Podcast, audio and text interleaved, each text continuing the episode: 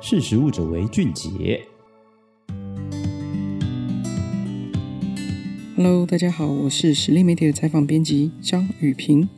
可可是屏东重要的经济作物，屏东有许多的可可小农品牌，在二零一四年从零开始，从槟榔产业的转型、转种或者是交错来种植可可，到二零一九年争取到了由 ICA 国际组织授权办理的世界巧克力大奖啊，亚太区的竞赛。屏东可可就此开始和世界来接轨，像是获得主要评鉴可可豆品种、发酵的稳定性以及风味多样性的重要竞赛——卓越可可计划 （Coco of Excellence Program，COEX）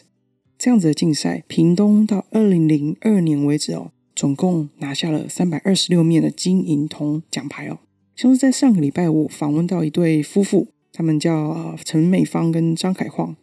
他们是在屏东水源保护区的高树乡，不使用农药来经营可可果园。他们的可可豆也曾经获得卓越可可计划全球前二十名哦。他们成立的巧克力品牌叫做喜乐可可，到现在推出的五款巧克力哦都有得奖哦。他们的种植面积虽然只有三分地大小，也从误打误撞，然后硬着头皮去学习发酵技术跟烘焙制成，到现在他们已经是国际比赛的常胜军。在二零二二年，就是今年的十一月呢，他们和乖乖合作的台湾可可口味哦，也会在全家超商上市哦。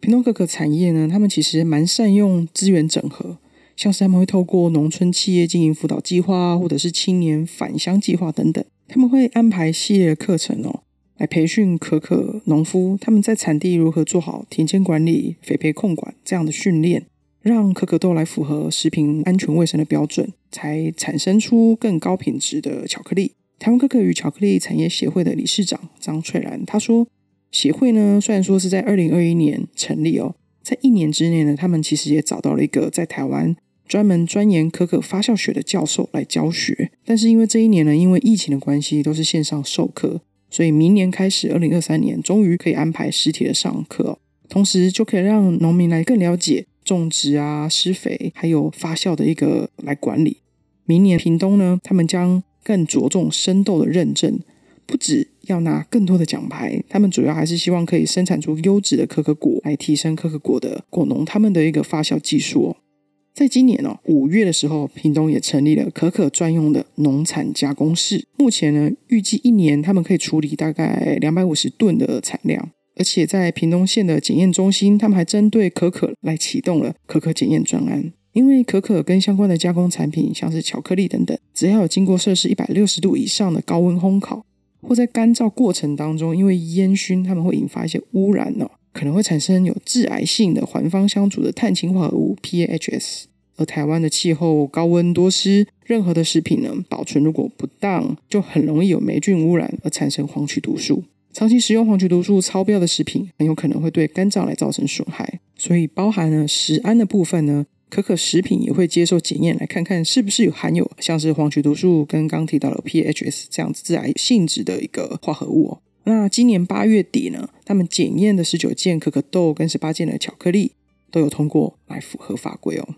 在屏东县的万峦乡嘉左村，有一座废弃三十多年的天主堂。他们经过一两年的重建打造，在今年十月底也举办了第二届的屏东可可台湾巧克力节。这个巧克力节呢，其实集结了屏东的精品巧克力品牌，那有像是巧克力手作 DIY、VR 的冒险体验，来认识可可的种植农法。这个农法有哪一些选择？然后发酵的技术、食品加工的成果，也看到呢，像是前几集哦，我们曾经介绍过屏东可可透过生物科技研发，那可可它能够全果利用。因为可可果果荚是其实是废弃物，他们如何全果利用来做成循环经济的成品，像是研发出有锁香技术的巧克啤酒啦，啊，皮肤的舒缓膏等等哦。平东在二零一四年辅导槟榔来渐进式的转种可可，目前为止也有八年的时间了。在这八年的时间内呢，开始出现了具有风土精神的在地品牌，平东在地的可可豆逐渐发展出独特的风味。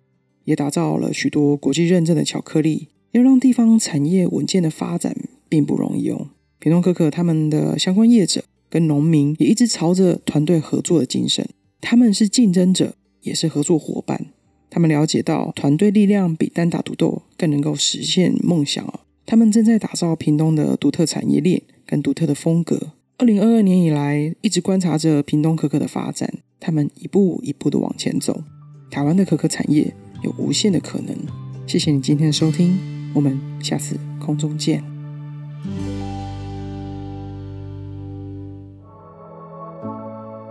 识时务者为俊杰。